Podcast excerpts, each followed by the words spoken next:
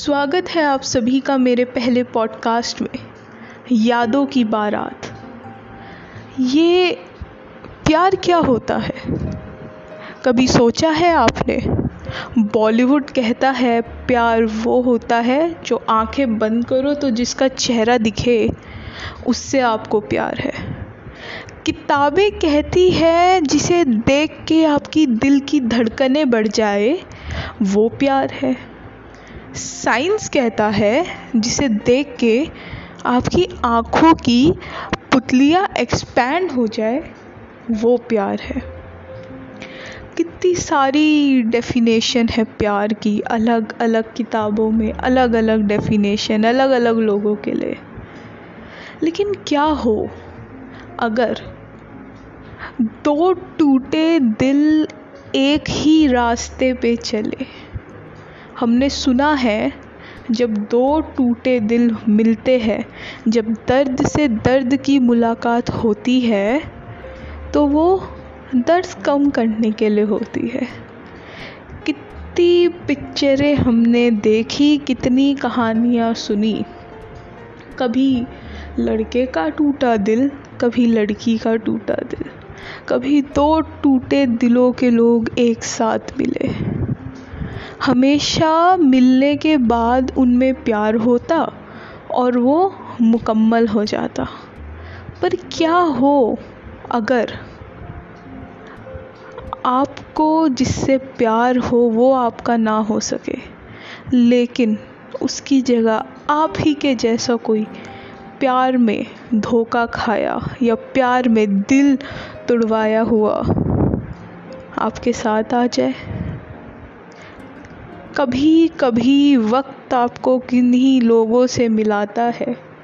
कभी कभी वक्त आपको कुछ ऐसे लोगों से मिला देता है जो आपकी मोहब्बत के मोहताज नहीं होते, जो बस आपको सहारा देने आते हैं, जो बस आपसे सहारा मांगने आते हैं।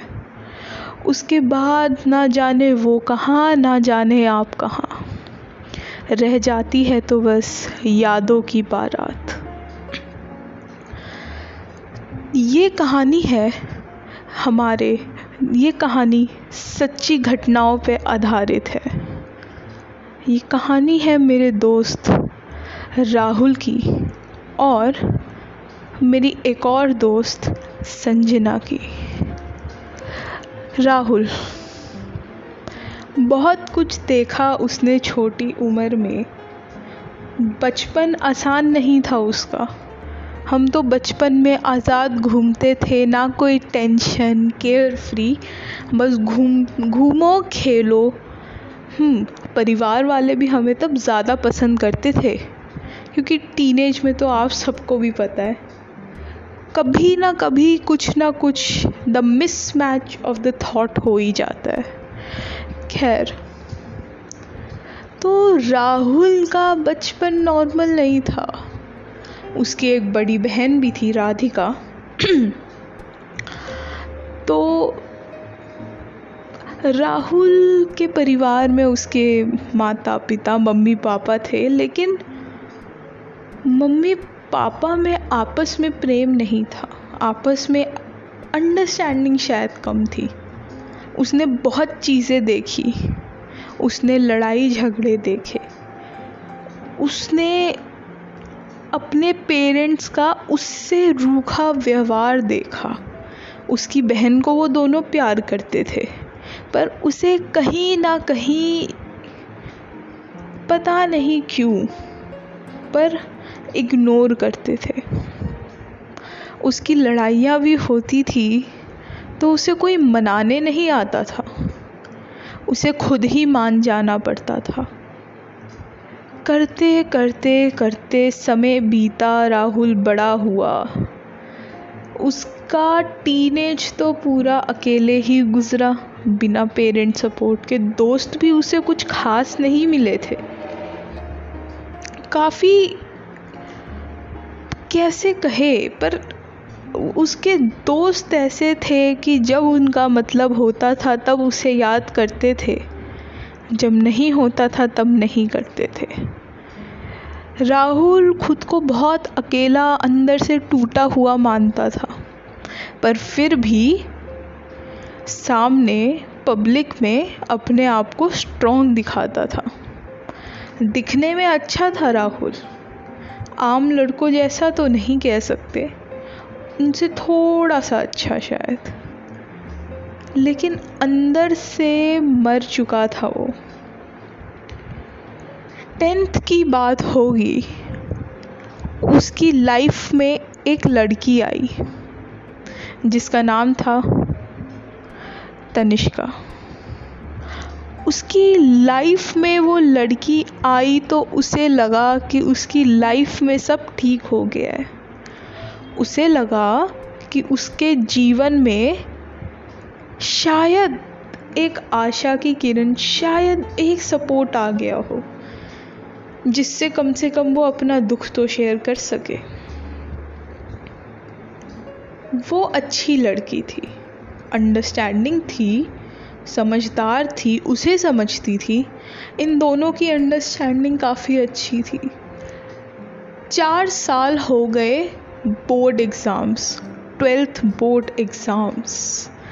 वो दो लोग जिनका सबको लगता था कि फ्यूचर है, अभी भी साथ थे, पर पास नहीं। इन चार सालों में कुछ तो ऐसा था जो बदल गया था। जो लड़की पहले राहुल को अच्छे से समझती थी, अब उसे पोजेसिव बोलने लगी थी। अब उससे दूर रहने लगी थी। राहुल को लगा कि शायद ये बोर्ड एग्ज़ाम्स का प्रेशर, क्योंकि वो तो उस पर भी था। पर एक दिन एक दिन वो शाम को ट्यूशन के बाद बाहर खड़े थे। हम सब खड़े होते हैं। ट्यूशन के बाद डायरेक्ट घर कौन जाता है? मटर गश्तियाँ तो हम सबको करनी होती है। तो अचानक से उसकी बेस्ट फ्रेंड आई तनिष्का की, जिसका नाम था अमाया। अमाया आई और उसे देख के राहुल थोड़ा हैरान हुआ कि अमाया यहाँ क्या कर रही है। तो उसने पूछा कि कुछ हुआ है क्या? तभी अचानक से तनिष्का बोली साहिब राहुल, तुम बहुत अच्छे लड़के हो। मुझे बहुत पसंद हो, पर तुम्हारा ये पोजेसिव बिहेवियर तुम्हारा ये बात बात पे रूठ जाना या तुम्हारा ये दुख अपना बांटते रहना मतलब मैं ये नहीं कह रही कि तुम मुझसे अपना दुख शेयर नहीं कर सकते, लेकिन क्या तुम्हें नहीं लगता कि तुम्हें ये सब किसी अपने दोस्त को बतानी चाहिए रैदर देन अपनी गर्लफ्रेंड को बतानी चाहिए? आफ्टर ऑल हम दोनों रिलेशनशिप में मैं तुम्हारी कोई साइकेट्रिस्ट तो हूँ नहीं जो तुम अपने जीवन का दुख दर्द मुझे बताते रहते हो। खैर इससे पहले कि तुम कुछ भी बोलो अमाया को मैं यहाँ इसलिए लाई हूँ ताकि कोई बड़ा सीन ना बने। अब देखो अम, मुझे नहीं लगता कि अब हमारे बीच में कुछ और हो सकता है। मैं चाहती हूँ कि हम अब अपने रास्ते अलग अलग कर दें। वी पार्ट आर वेस क्योंकि देखो बोर्ड एग्ज़ाम्स भी आने वाले हैं और फिर कॉलेज भी हो जाएगा तो और वैसे भी तुम इतने भी कुछ खास नहीं हो। मेरे को तो बहुत लड़कों के वैसे भी प्रपोजल्स वगैरह आते रहते हैं। वो तो मुझे लगा कि तुम थोड़ा स्टेबल हो जाओगे, लेकिन तुम्हें गर्लफ्रेंड नहीं साइकेट्रिस्ट की ज़रूरत है, क्योंकि तुम काफ़ी मेंटली अनस्टेबल हो। तो ये है तुम्हारा दिया हुआ वो रिंग जो तुमने मुझे दिया था, और या so we are breaking up and हम अब टच में ना ही रहे तो ज़्यादा बेहतर होगा। चलो, अमाया यहाँ से चलते हैं। इससे पहले कि ये कुछ भी बोले। राहुल वहाँ बस खड़ा खड़ा उन्हें देखता रहा। खड़ा खड़ा देखता रहा कि जिस लड़की को वो अपना समझता था। जिस लड़की के साथ उसने अपना फ्यूचर एक्सपेक्ट करा था। वो उसे ऐसे ही छोड़ के चली गई। वो उसे बोझ बोल के चली गई अनस्टेबल बोल के चली गई। ऐसा क्यों? वो ये सोचने लग गया। सोचते सोचते सोचते उसे लगा कहीं उसी में तो कोई कमी नहीं थी। फिर उसने सोचा, हो भी सकता है। जिसके खुद के माँ बाप उसे पसंद ना करे, कोई गैर लड़की कैसे पसंद कर सकती है? उसने बो, बोला कि अब मैं क्या करूँ, मुझे ये समझ नहीं आता। मेरे आँसू आना चाहते हैं, पर मैं रो नहीं पाता। वो पंद्रह मिनट उसी सड़क पे बस यूँ ही खड़ा रहा। वो अपने घर की ओर बढ़ा। अचानक से उसने कुछ ऐसा देखा, मानो उसके होश ही उड़ गए। उसने देखा कि जो अब तक उसकी गर्लफ्रेंड हुआ करती थी, उनके ब्रेकअप के आधे घंटे बाद ही वो किसी दूसरे लड़के के साथ, और वो भी उसके खुद के बेस्ट फ्रेंड के साथ थी। और काफ़ी खुश लग रहे थे वो दोनों। अमाया भी थी उनके साथ। लेकिन अमाया अचानक से वहाँ से चली गई। और फिर उसने देखा कि, अरे, वो दोनों तो एक ही आइसक्रीम शेयर कर रहे थे। धीरे धीरे वो सब समझ गया। वो समझ गया था कि तनिष्का उस पर चीट कर रही थी। वो समझ गया था कि उसकी अनस्टेबिलिटी और उसका डिप्रेशन तो बस एक बहाना था। काफ़ी दुख हुआ उसे। वो घर पहुँचा हमेशा की तरह अपने उसी अंधेरे कमरे में। अपने बिस्तर में लेटा रहा। सोचता रहा कि ये सब मेरे साथ क्यों होता है? तभी अचानक से उसकी आँखों से एक आँसू की बूंद गिरी। धीरे धीरे उसकी आँखों से आँसू बहने लगे। ना वो चिल्ला सकता था, ना वो खुल के रो सकता था। बस एक ज़िंदा लाश की तरह उस बिस्तर पे पड़ा रहा। कोशिश बहुत की उसने कि उभर पाए। लेकिन उभर ना सका। उसे पता था बोर्ड एग्ज़ामिनेशन है, फिर भी कुछ कर ना सका। देखते देखते बोर्ड्स के दिन आ गए। उसने अपना पेपर दिया, लिखा। लेकिन हर बार वो पेपर दे के बाहर आता, हर बार उसे तनिष्का, उसी के बेस्ट फ्रेंड। धनंजय के साथ दिखती। वो देख देख के उसे याद आता कि उसकी बेस्ट फ्रेंड उसकी गर्लफ्रेंड ने उसको उसके बेस्ट फ्रेंड के साथ मिलके चीट किया। पर वो कुछ नहीं कहता। चाहे फिर तनिष्का ने उसके बारे में अफवाहें क्यों ना फैला दी हो, वो फिर भी कुछ नहीं कहता। वो बस ऐसे ही सब देखता रहता। हाँ उसकी एक दोस्त थी। राहुल की दोस्त, शनाया। वो दोनों बेस्ट फ्रेंड तो आप नहीं कह सकते। शेयर सब करता था राहुल उससे। दुख, दर्द अपने दिल का, वो इकलौती ऐसी थी जो उसे जज नहीं करती थी। पर वो ऐसी वो वो ही थी जिसके साथ राहुल लड़ भी जाता था। कभी कभी दोनों हफ्तों हफ्तों महीनों बात करते थे कभी कभी हफ्तों हफ्तों तक बात ही नहीं करते थे। शनाया को भी ये सब पता था, वो भी अपनी तरफ़ से पूरी कोशिश कर रही थी कि कैसे वो उसे उभारे इन सबसे। लेकिन हर बार आपकी कोशिशें पूरी नहीं होती। हर बार ऐसा ज़रूरी तो नहीं ना कि जो आप चाहे वही हो जाए। कभी कभी कुछ चीज़ें ऐसी होती है जो आप ना चाहते हुए भी आपके साथ हो ही जाती है।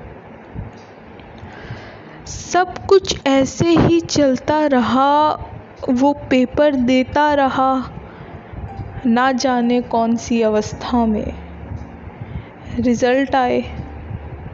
उसके 85 परसेंट आए। जेई उसका क्लियर नहीं हुआ तो उसने सोचा मैं ड्रॉप ले लेता हूँ।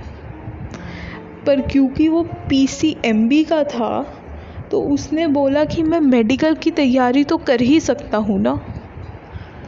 उसने मेडिकल की तैयारी करने की कोशिश करी तो एक दिन वो शनाया को बोला, शनाया, मुझे कभी कभी लगता है कि मैं मेडिकल भी क्लियर नहीं कर पाऊँगा। पता नहीं क्यों जब से ये सब हुआ, अंदर से एक बड़ा खालीपन सा महसूस करता हूँ। ना माँ बाप मेरे साथ थे। ना वो इंसान जिसे मैंने अपना सब कुछ माना था। सब मुझे ऐसे ही छोड़ के चले जाते हैं। मेरी तो मेरे पापा से ऐसी लड़ाई हुई है कि अब तो हम लोग एक दूसरे से बात तक नहीं करते। बस कुछ ज़रूरी काम हो तो व्हाट्सएप कॉल कर लेता हूँ।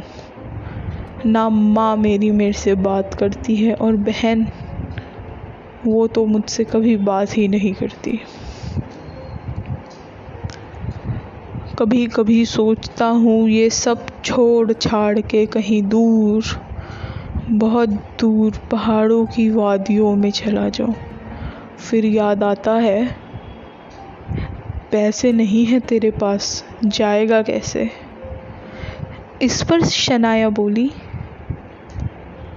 राहुल, देखो मैं मानती हूँ तुम्हारे साथ बहुत कुछ हुआ है। मैं जानती हूँ।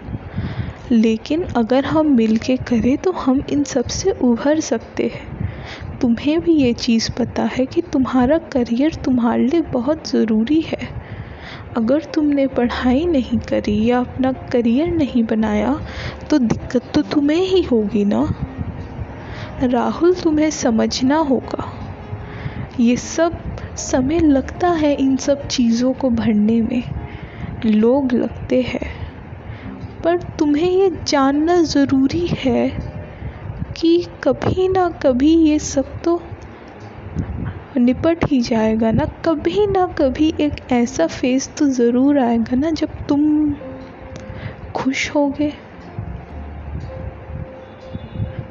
इतना कहकर फिर शनाया और राहुल कुछ बात करने लगे।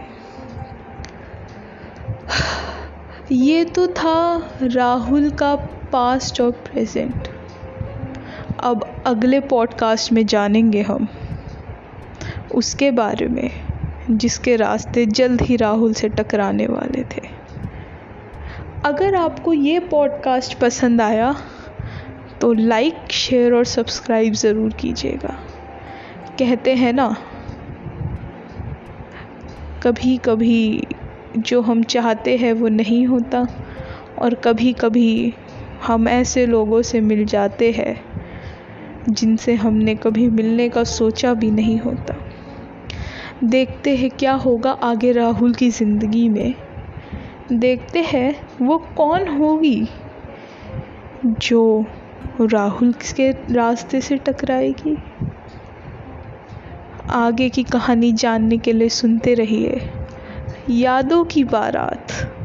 मेरे, यानी आपकी अपनी वैदही के साथ।